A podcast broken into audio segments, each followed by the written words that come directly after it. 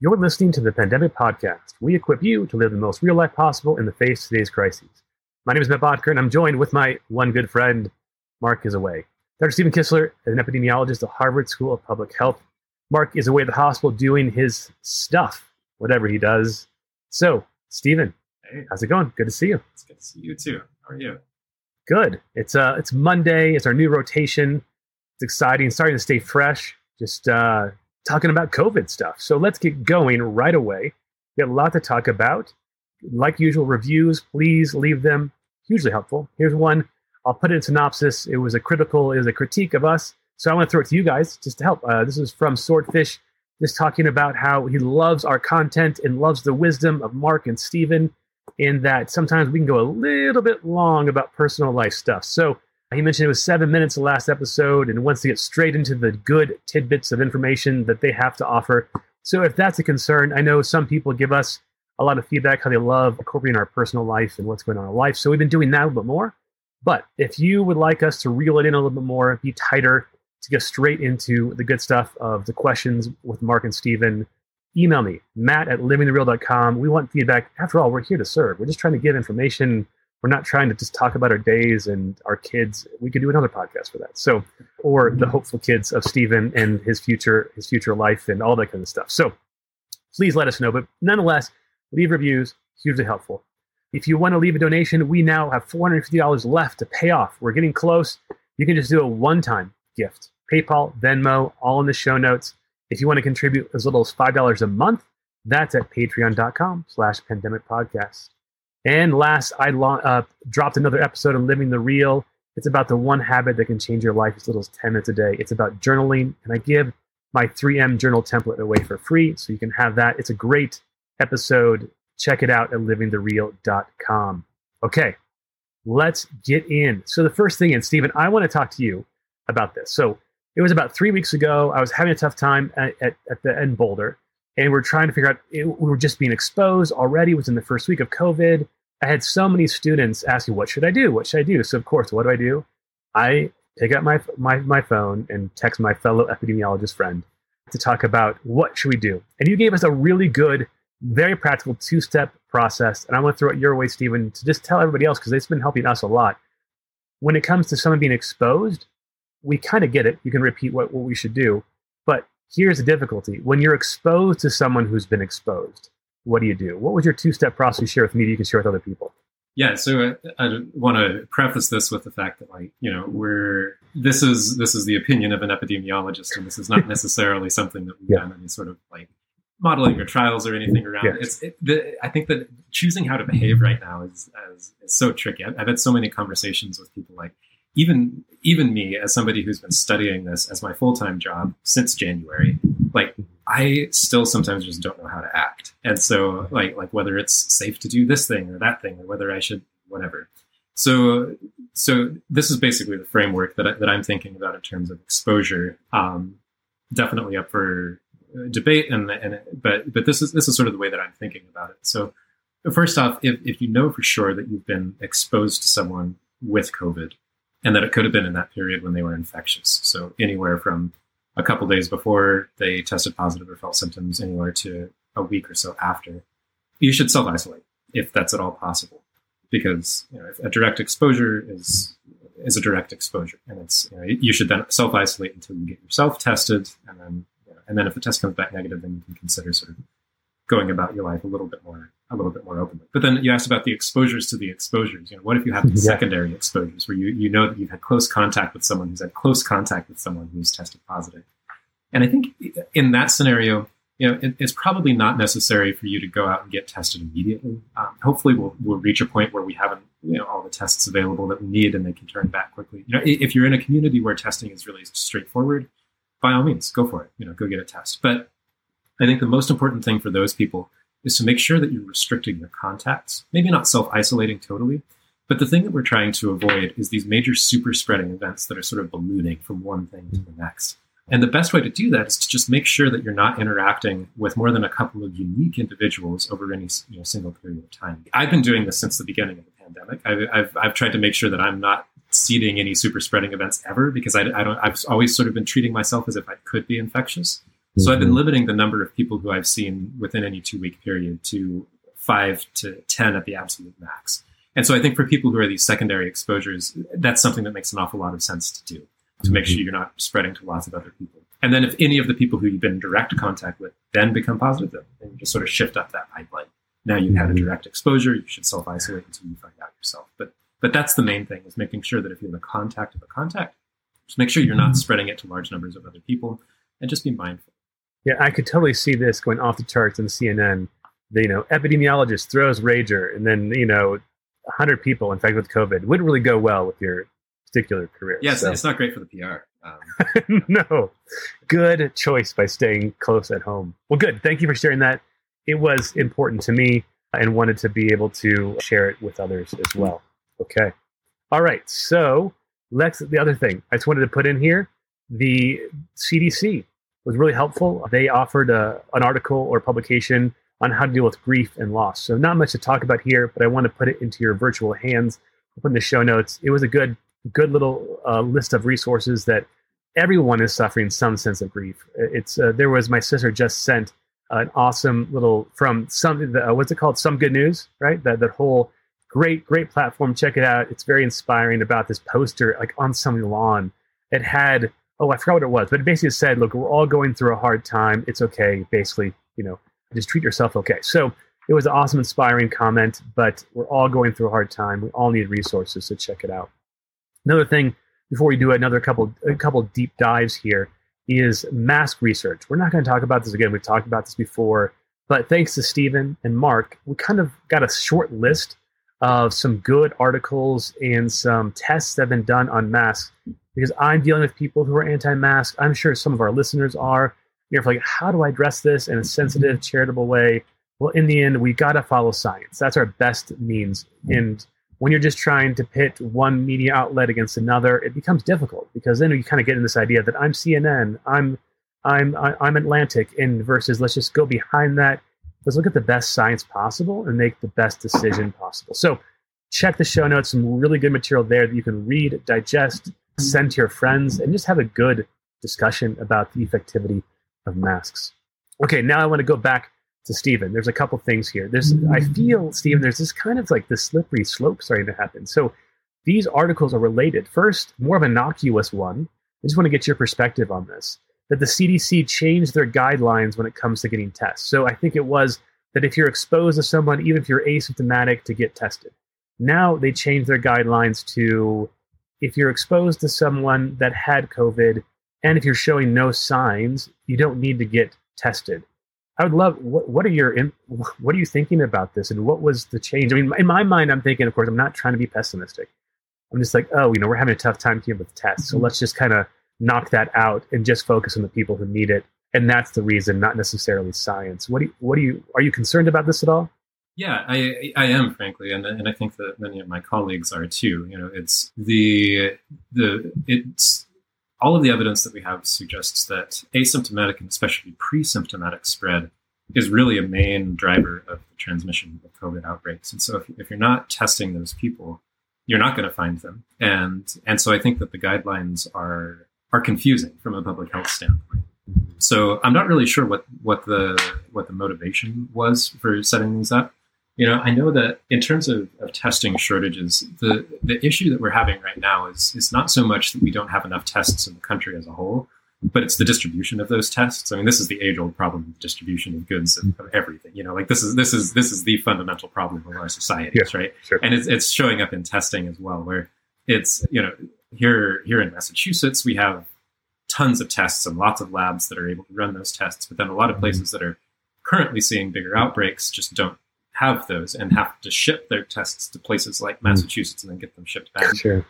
So yeah. So that said, you know there there continue to be issues with testing and especially the distribution of tests that really need to be addressed. But I don't I don't see why a guideline like this will actually help with that. So so frankly, I'm I'm a little confused by it, and yeah. and I don't think that it is that it aligns with with public health wisdom. So. Yeah, and this is not the first time I think we've been confused by something the CDC or WHO has said, which makes it all the more difficult because we're trying to advance a uniform cause to bring COVID down, and then this, I think, all, all, it does is kind of, in my in my opinion, and I'm sure I'm going to see in the next couple days, it just helps the suspicion, uh, and and that that this it's it's unneeded right now. Okay, so we have that. The next thing here is is the the next part of the slippery slope, but I think is more difficult. Is just like last week we talked about the what was it? The, not the bone, not the uh, oh plasma, right? Yep. How that was fast paced, and we didn't know quite sure what that really meant but now the FDA once again is fast pacing remdesivir to treat COVID 19. So, kind of maybe, I'm not sure what this really means, stepping over some of the scientific procedures and making it more widely uh, accessible. Is this any concern to you, or is remdesivir safe enough to do this? I'm just starting to have some little bells go off in my mind right about now. Like, again, it could be because I'm thinking of Russia, and so it's an unfair comparison, and I'm, I'm interpreting things like this. Like, in my mind, America was this way. We we have our procedures, and we do we do this for the safety of everyone. And now I think it's being chipped away. And I'll, I'll you know I'm going to put this with the other one too because you just didn't even weren't even aware of this, but they're so related. It, Justice Supporting Assault FDA commissioner says he's willing to fast track coronavirus vaccine past phase three. So we have plasma, remdesivir, and now an uh, openness to fast pace. Are you concerned about this? Like, what is going on? Yeah, so with the with the convalescent serum question, I think that it was it was kind of mixed. Like a lot of my colleagues were very were absolutely concerned about it for sure because it did seem like it could have been in response to pressure being put on basically by federal government to try to basically just come up with something. And so it, is very strange. I mean, like Mark said, like they've been using this since the beginning of the outbreak. And so why like why now? Why why the emergency approval granted now? And, and it could just be because you know it seems like the the weight of evidence was suggesting that maybe hmm. it's helpful. I admittedly haven't dived into that particular research. I, I, wish mark were around because i think he'd be able to speak a lot more clearly to to these things. But certainly you know with with remdesivir now it's it's coming out you know very quickly after that as well and again i think yeah, people have been using remdesivir in hospitals very frequently, and I suppose mm-hmm. the the emerg- lifting or allowing the emergency authorization of it allows you to use it outside of the context of trials. Again, unclear if that will have any effect on the actual treatment of patients in any way, mm-hmm. and so it, it, seems like you know, again, the two the two options are either that you know, the weight of evidence is suggesting it's probably not that harmful, might have a mm-hmm. benefit for some people, so we'll just authorize it. Again, coming on heels of the plasma and sort of some of the issues with the vaccination. Yeah, it's just it's just not really clear what's what's yeah. happening and what the motivations there are. So, but the thing I think the, the, issue with the vaccine is is is something that that's where I think I I shift towards a little bit more of concern. Whereas before, I think I was walking more of a middle path where it was like, well, you know, like sometimes things happen together and like I know that we're all sort of in this really charged political atmosphere, and like you know, people are going to draw meaning from things where it doesn't necessarily exist, and that sort of thing. But we've talked so much about trials and about the importance of trials. And I know that, that, that, on previous episodes, we've talked a little bit about, you know, FDA approval for the tests. And, and we've talked about, you know, like, why can't they just approve these? And, and, and the issue there is not so much that with the tests, it isn't that we want to circumvent FDA approval. It's that we want them to establish a different route of approval for things that are used for surveillance yeah. rather than clinical route medicine. Yeah. So really, we want to use the structures that we have available and improve them and, and not circumvent mm-hmm. them. But but yeah. the issue with with sort of this openness of of what it sounds like, basically shortcutting phase three trials, is that it actually is circumventing some of these these institutions and these procedures that we have in place that are really very important. As we were talking before the show, you know, you brought up that that the, the FDA director was saying that. That he would be open to it only if it was uh, what was it like supported by science or? yeah he was he was very he was very kind of very specific to say that this is not political that this is will be only grounded in science, which I want to like that when we were talking about, I was confused. I'm like, how can this be grounded in science? In my mind, I'm searching for a reason because you have this whole process for a vaccine, and you're going to say I'm going to circumvent that in the name of science. So either a you're contradicting yourself, or there is a higher level of principles that's governing the FDA. But I'm unaware of that, and maybe you have the inside track to this, Stephen, of what the, those guiding principles are that can fast pace these. But if that's the case, I want to see that. Otherwise, I'm suspicious. Right, totally. And I think the the it was it was precisely that statement that really gives me pause and, and some amount of alarm because frankly science is political. You know, we do our best mm. to be objective, but we're the thing, the questions that we ask and the things that we decide are important are things that are based on value judgments that exist outside of the realm of science. And the question of vaccines and, and when you approve a vaccine and how you approve it is absolutely a question that that is informed by science, but it's it's not fundamentally a scientific question, right? It has to do with our level of risk that we're willing to accept. It has to do with with this complex weighing of risks and benefits and of future risks weighed with future sort of less known benefits and vice versa.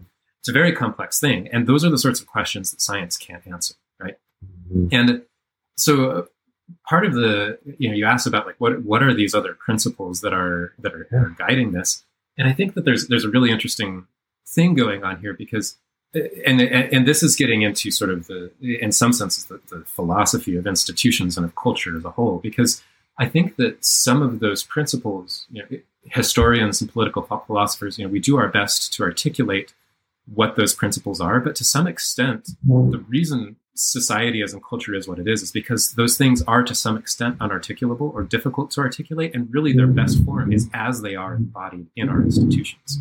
So part of the reason we have this three phase trial is because it's it's actually expressing it's instantiating these these higher principles and they're principles of a trade-off between safety and, and risk and a certain openness to risk and we can try to articulate what exactly those things are, but the fact is that the clearest expression of those things is precisely this three phase set mm. of trials. And, yeah. and like that is that is how we express our our willingness and openness to risk. And I think that there's there is a huge danger in trying to circumvent that because what that's essentially doing is looking at this thing that we we've developed over time through through this entire history of things that have really gone wrong and things that have really gone right. And we've been adjusting this through this sort of collective knowledge and experience over time. And what we have is something that, that, that's informed by all of this this stuff that's that's really been built off of the mistakes that we've made in the past and the successes that we've achieved. And if we somehow then come in at this point and say like, well, no, we'll just trust science, you know, and and circumvent all of these things, all of these values, and all of this this sort of thing that's been developed, like I think that's very dangerous because what that's doing is it, it, it, it does two things. First of all, it you know I think circumventing it, it already is is is is dangerous because it you know it, it just ignores a lot of that wisdom for the sake mm-hmm. of of what for the I mean for the sake of hopefully I mean I think that there's probably a, a kernel of goodwill behind this. You know, you really want to save lives for sure, yeah. and, I, and I really sympathize with that. You know, I want a vaccine too, and I want one that works. But that's the thing is I want one that works, and I want to make sure that it works, and I want one that I can have confidence in. Because the second problem here is that if we do end up with one that doesn't work well, that erodes trust in science because it was remember it was precisely science that this FDA director was saying is the thing that yeah. guided us. And if it goes wrong, people have very good reason to not trust science, right? Because yeah. you can draw a direct link suppose you know between between yeah. things going wrong and the science. And so it's like, well, if, mm. if that one, yeah, and, and that's precisely what we don't need right now. We don't need mistrust in science. We don't need mistrust in vaccines what we need is science that works and vaccines that work. And both of those things to serve culture and to serve, you know, the and for politics to serve culture and, and to serve these sort of these greater these greater unarticulable principles that are that are embodied. And so I think that's why that that's my concern here. And why I think that it's it's really important to make sure that we're dotting our I's and crossing our T's, especially with respect to the vaccine. That's great. Like okay, so this a couple things I want to unpack because I think you just nailed it. You gave me chills for a second when, you talked about how we're, I think by doing this or even being suggesting this, we're kind of, I mean, I'm not a scientist, but the science community is being cut off at the knees. We're already in a place where I feel like what you just said, science is already being looked at suspiciously. And it's almost as if we're being open to the possibility to repeating the whole mask like problem, right? It's, it's, you know, right away, no big, you know, don't wear a mask, no big deal there was there was a, not a uniform consensus, and then of course now wear masks, and so now because there wasn't a uniform consensus, now there's suspicion about masks and other things as well, and it, and it's now it's gone out of hand. And if we do this and, and say, okay, we're, we're just going to go ahead and fast track this, what is this going to do to chip away? I mean, let's skip ahead to we're going to talk about a little bit about the vaccine, and there's some good articles about this. And you and I were talking about how we already have a, a, a little bit of rightful you know, suspicion, not suspicion, but caution with with the vaccine. And so the next thing I want to talk about, and related is completely, we're talking about fast pacing the vaccine. I'm hearing from a handful of people saying we're not. I mean, this is before this happened. Okay, so now now it's even more. So weeks ago, before the FDA suggested this, it was already about hey, they're fast, they're they're rushing the vaccine. It's at it's at record pace. Well, so then my my conclusion is they're cutting corners, so I'm not going to take it because they're cutting corners. So initially, before I saw this article this morning, I want to talk to you about how that's not the case. That that it's maybe it's more complicated than that. That it's the whole world working together in collaboration. It's that we have new methods, we have new technologies that's able for us to still do our pro- do the scientific process as it always is and was, right? But at a, at a, at a, at a rate that actually is bringing it closer. But now with this, it's just now it's muddying the waters, and I'm even more concerned about whether I should take the vaccine. So I know it's a complicated question. It was meant to be simple. Just hey, show the audience that this is actually okay. That but now with this one, I'm like, okay, I don't know. Maybe it is a little shady. So what, where where where do you land on this? Right. So uh, I think that you know it, the the choice of vocabulary here is so interesting, and I think that you know again historians are going to have such uh, a, a, huge source of, of, interesting things to look at from this time. So, right, the question of like, is the vaccine rushed? You know, uh, like rush itself suggests a certain amount of uh, throwing caution to the wind, right? Mm-hmm. And I would say, you know, the, the science that has been happening around developing these vaccines has has been happening at an unprecedented rate, for sure. Mm-hmm. Um, people are, but that's that's also built upon a lot of vaccine technology that has been developed over the last decade or so, where there are these new platforms, these new routes of delivery for vaccines that have, that, that have really come about, but haven't really haven't really gained prominence just because there hasn't really been a reason to develop them. You know, we have hmm. other reasons yeah. to we have other ways of administering vaccines that have worked for a long period of time. But now, sort of all of these different types of technology were sort of poised and ready for for you know this urgent need to develop a new vaccine against a new pathogen. So that's part of why this has been happening so quickly mm-hmm. is because we really were sort of at this cusp of, I think, a revolution in vaccine technologies. Yeah. And so many different companies and academic institutions have been sort of using these new platforms to develop vaccines very rapidly. And so, on the one hand, I mean, it, it, rushed, yes. I mean, yeah, it's it's tricky because again, that word has so many connotations of yeah. what's going on. You know, like like people are doing very careful and rapid science around this to try to make sure that they're developing vaccines that are safe and effective.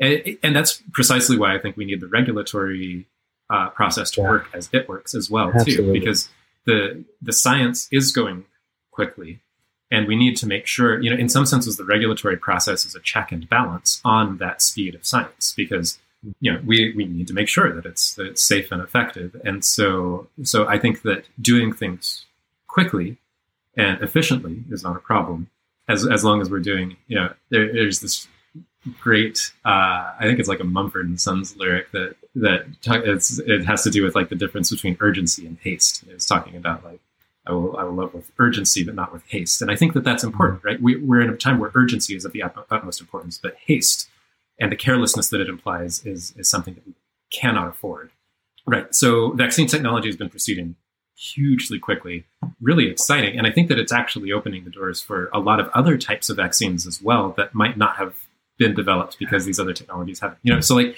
I think that this will actually be a really big benefit for public health over time. Mm-hmm. Again, if it's done responsibly.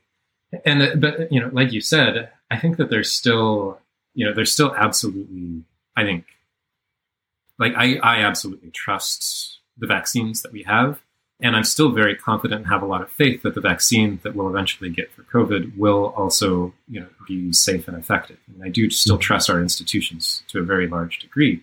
And so, so I think that that's, you know, that's, that's worth mentioning. And, uh, and I think that it's, I, you brought up the question with masks as well earlier. I think it's just really important here to to try to avoid some of the tribalism that comes with this as well, and to recognize that like there are people who have legitimate concerns about mask wearing, and, and there are people who have very legitimate concerns about vaccines as well. Mm-hmm. You know? Mm-hmm. And and and I think we need to speak to that and and grapple with that and try to understand that and take those concerns on for ourselves because again, like you said, there's there's uh, there's all sorts of reasons to be to be cautious as well, and and things that that that can be causes for concern. I think I think that's important. You know, it's it's we we reach a greater consensus by by listening to that and through that dialogue and and not just sort of you know saying like well you need to wear your mask because the science says you need to and you need to get a vaccine because the science says you need to because the science will tell you you know like like science science is a dialogue too and mm-hmm. it's it's it's just incredibly tricky so I, yeah. I, think that this is something that we may have to revisit as we move forward too, because I yeah. think it's a really complex process. You know, the the the history of certainly vaccines, but also vaccine hesitancy and vaccine refusal has its own really interesting history and its own mm-hmm. sort of cultural embeddedness. And and there are all sorts of reasons for it and all sorts of reasons that people people elevate, some of which are are you know not not actually reflected in, in the science, but some of which reflect, I think, actual concerns and just different ways that people are weighing their own risks and benefits. And so I think that what's necessary is, you know, remembering that a COVID vaccine as with masks, as with so many of our public health interventions, is ideally meant to protect you, but also hopefully, you know, depending on, on the, how the vaccine works, to protect other people as well. And that's of utmost importance. And uh, yeah, so I think that this is something that we'll have to continue talking about a lot. So again, I have a lot of trust in it. I have a lot of trust in the process. I have a lot of trust in vaccines in general. And I think that we need to continue to engage the people who don't lovingly and mindfully because they're bringing something important to the table too. No, that's great. They so a couple things I want to just reiterate what Stephen said oh, maybe like a month ago that hit me hard. Because yeah I'm worried like you know the whole phrase like this is time trusted. It's a cliche phrase that you use like so with this is it the the time is a very shorter span so that that doesn't give me as much confidence. Now I do fully aware that like time isn't the exclusive variable to success. Like clearly technology we've seen this and it's so many different areas of, of our life that where technology expedites in a good way and great, bringing about just as much quality in a fraction of the time. So it's a different kind of metric that we have to use today than just time trusted. And but one thing you did say, you just mentioned again and reiterated that with older people, typically the vaccine doesn't work as effectively as younger people because it requires immune response. I learned this from Stephen. So of course that encouraged me all the more that also has me internally conflicted of like, I want to do my due diligence to get the vaccine, yes, in general to help those who don't, it doesn't quite affect as, as well, but specifically my own mother-in-law. Like we want to see her. And so there's a lot of pressure in our own family to like take it right away. But I think like most of the people, the day I take this, especially if it's right away, am I going to be nervous? Yeah, I'll be nervous just because it's just a short period of time. And I don't know you know, like my my wife once asked, like, what's the long term consequences? Like, we have no idea because long term requires it to be around for a while, and that's the scary part. Like, you're part of that long term. You know, I can't answer that without just saying it hasn't been there for that long, right? So, thank you for sharing that. Going back to something you just said earlier, and this goes back to the other thing: this rapid antigen testing for one dollar that still hasn't been approved by the FDA. You mentioned this, and I loved this. It came from an article I put in the show notes. That the, the, the thing is that there's there's a push to make a distinction. So, if those of you who don't know what this is, it's just basically a saliva test at home kit that you can within 15 minutes know whether you are negative or positive for COVID. Super cheap, as little as one dollar a day. Could be a game changer to to the U.S. for sure. And and the problem is that it is currently being seen as a medical diagnostic tool, which is then under a particular camp of principles we just talked about. And so this is not like I think it's the perfect example you just saying, Stephen. It's not that we're asking or the community is asking to redefine principles, but shift it to a different category of principles. So rather than instead of the umbrella of medical diagnostics, to shift it to a virus control tool and have its own set of principles to govern. Is that kind of correct what we're trying to shift it to, to, totally. to maintain standards, right? We're not trying to shaft standards on this. Right. Right yeah, so I, I love that distinction and, and the really moving to that because it would be so effective. It's not as it's not as sensitive as clear clear the PCR. And I so this is an uh, I think allegedly an antigen test at home kit. Stephen, what's the difference between this and the new? I don't know if it's new or if it's just. I, all I know is the University of Colorado. I'm having students take two tests all the time. So this is my first awareness. They're taking the PCR test, which is kind of the common vocabulary for the past number of months. And I guess for me, they're also taking the antigen test at the same time, and they're getting that back faster than it's usually days later before they get the PCR test. Is this the same antigen test, but maybe slightly modified as the at home kit? And what's between these two, and why would we take both of them if they're both effective? Yeah. So, I, to, to my understanding, the antigen test that that's being administered to people in the clinic, along with the PCR test, is similar, not quite identical to the one that that has been talked about for these like rapid at-home tests. I do think that the these clinical antigen tests still require some like special chemicals, some special reagents to show the, the findings. So that makes it less. You can't quite map it to to the home setting quite as easily. Mm-hmm. But the good thing is, is they are rapid. They're similarly rapid, like you said. They can turn around results within 15 minutes. The, the the reagents that they require are, are sort of less expensive, and so so you can get these turnarounds a lot more quickly. And really importantly, you can scale them up massively. And the, the company that's producing them right now said they would be able to produce millions I think it was like it, it, tens of thousands at least, if not millions, each month, right? So that's that's like that's yeah. great. So that's going to expand yeah. testing capacity hugely, improve testing turnarounds. Now, the reason they're administering both is because again, the antigen tests aren't quite as sensitive. And, and I don't remember about the specificity either. So with sensitivity and specificity, again, being controlling the rates of false negatives and false positives, the, the PCR test is really the gold standard but it takes longer to run hmm. again because in many places you have to ship it off somewhere and get it back. So essentially, by combining these two together, if you have an antigen test that comes back positive, there's a pretty good chance that you're infected, and so then you can immediately change your behavior and and make sure you know you can start the contact tracing then. And then the PCR is sort of used as a confirmation of that antigen test because when you use two tests together, you you hugely improve the sensitivity and specificity from what you would have if you just used one in isolation. So essentially, they're using these two tests together to generate this like super test that that's, that has a very high sensitivity and very high specificity.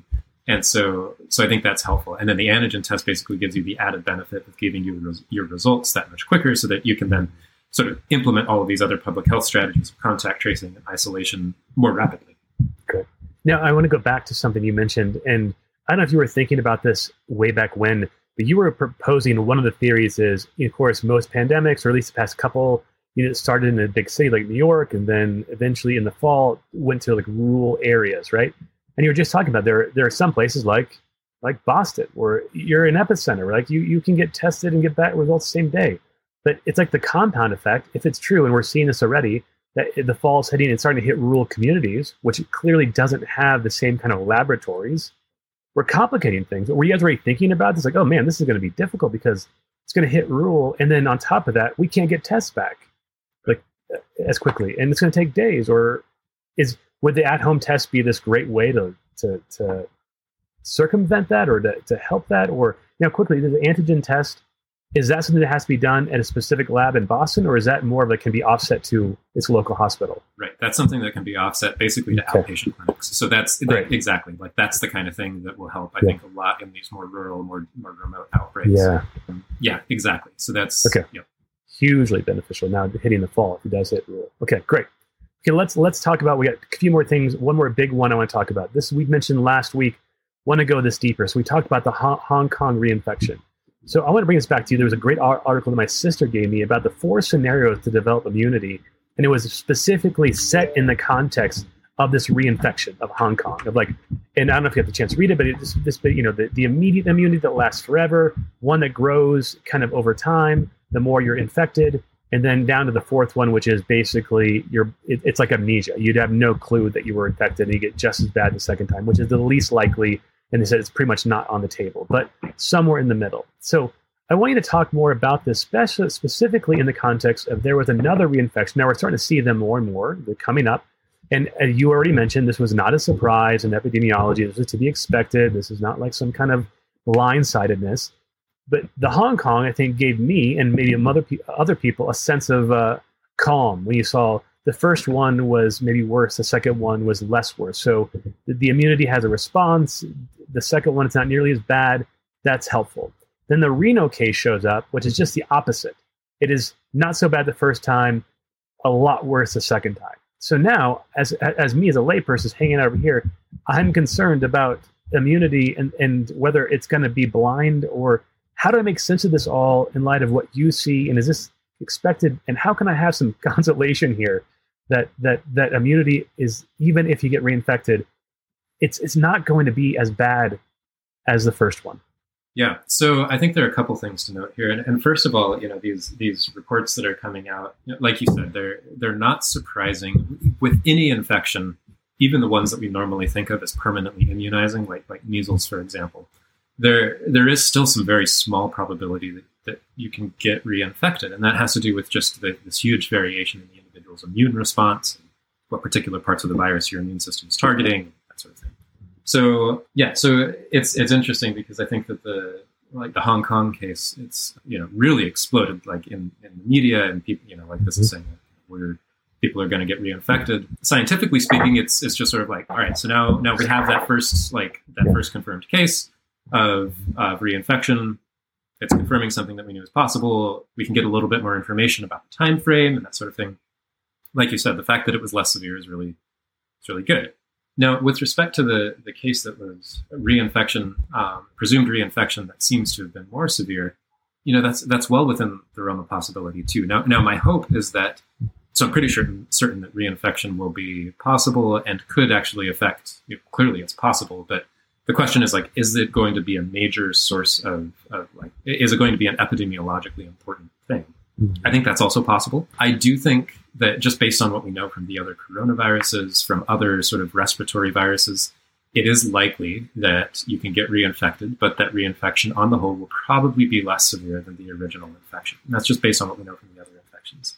Mm-hmm. Now, so you can imagine that as we're beginning to look more intently for these cases of reinfection, you're going to be much more likely to pick up a reinfection that's more severe than mm-hmm. one that's less severe. So, so in terms of our, our detection strategy, right? So like yeah. if somebody like this person comes to hospital because because they have a severe infection and then it comes out that they've been infected before, you're more likely to detect those cases than the people who are getting reinfected and have no symptoms whatsoever.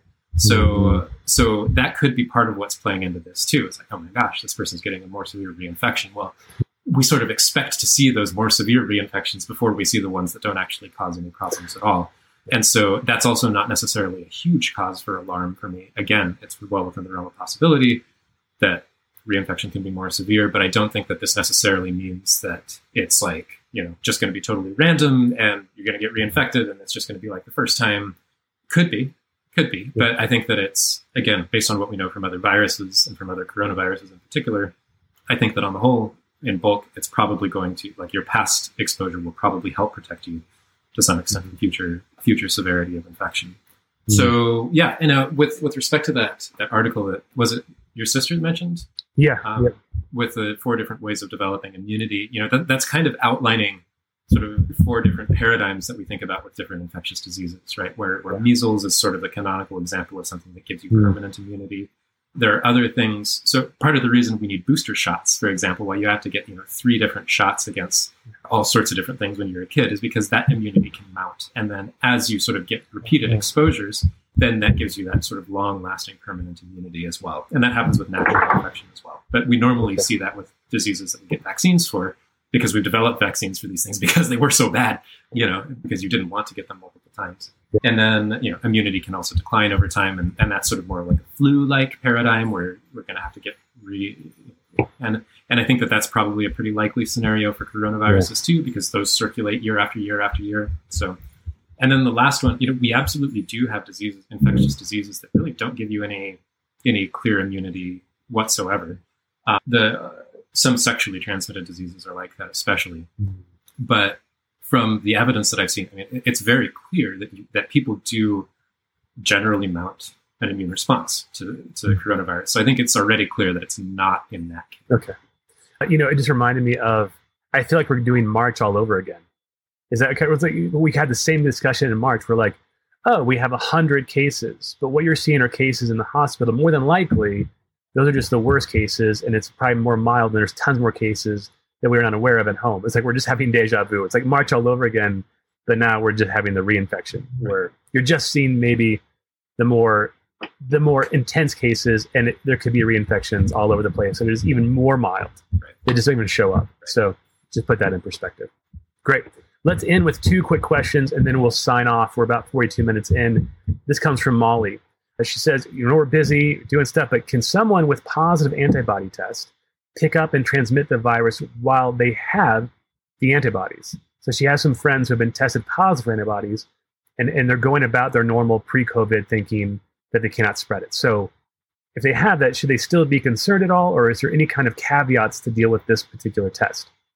Yeah, so I mean, you can still have antibodies at some level for something and get reinfected and infect other people. So hmm. I think it's possible. You know, the antibodies will help protect you. It'll probably reduce those probabilities. But again, so this is kind of going back to what what I would do, and I think that even even if I were to test positive for COVID and I found out that I had antibodies and you know I went through the illness and whatever, and I had antibodies afterward, I think I would s- still not really change my behavior. I think I'd still not see more than a couple people in any two week period. I would assume that I could be just as infectious as I was before, basically immediately upon the symptoms resolving. Now, that's maybe a little bit pessimistic. It's probably a little bit cautious, you know.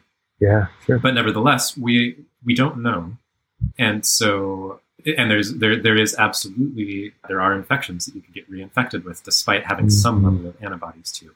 Yeah. So so again, I mean, clearly with with these various cases of reinfection, antibodies do not imply immunity to reinfection, Absolutely. nor does it mean immunity to infectiousness. So I think I think that some caution is still absolutely warranted. Great. And I think it's also good to precaution. Again, I'm not the expert, Stephen is, but I read this that there's still the outlying question of even if you are reinfected, whether you're actually transmissible is another question up for grabs. We just don't quite know. Yeah. So just want to put that out. We have no clue. Last question. This actually came from my wife. I think it's a great question because we talk about the upcoming fall, what it's going to look like. That's already been part of our, our, our, our talk, our discussion. We end with this like, what do you think next spring might look like, Stephen? I know this is really complicated. Now we're, we're, we're, we're prophesying six, seven months in the next summer. So I know I'm putting you on the spot and the chances of being wrong are highly likely. But in the current context of what you see, and I know there could be a vaccine, what what are some scenarios, a couple that could outplay that's the, the, the you see are the most predictable for summer and spring next spring? Yeah, so I think that yeah, like you said, it's it's hard to predict, but but this is this is actually exactly the sort of question that we were asking back in April too, and that some of the modeling work we, yeah. we did was was oriented towards trying to understand. So so based on some of that work, and again on what we know from historical pandemic respiratory viruses like pandemic flu and this sort of thing. People are probably going to, I mean, they're absolutely going to continue getting COVID through the winter. I think that it's likely that transmission will accelerate in the winter as people are crowding more indoors and as, as potentially the, the sort of the, the, climate factors make it more likely for transmission to happen. But then we come into the spring. So at that point, you know, ideally there will be a lot more people with antibodies in the population weather begins to shift again. And so I think that it's it's likely that it will be easier to control in the spring and over next summer than it was this spring and this summer. I think that it, depends. It really depends a lot on how bad the the fall and winter are to know how bad the spring and summer are going to be. And there's sort of, I think, an inverse relationship there, probably to some extent. Okay you know, if we do a really good job of uh, reducing transmission over the winter, then then there will still be things to contend with in the spring and summer for sure. And and that that does not mean that we should just let things run rampant in the winter. Because that, you know, yeah, like, I, I want to be very clear about that. But that is not yeah. the route that we want to go. Because yeah. again, like again, the big issue is overwhelming hospitals. We're going to have co-circulation with flu, so that's going to also put a strain on hospitals. So these are the reasons why we need to be very careful and cautious over the winter.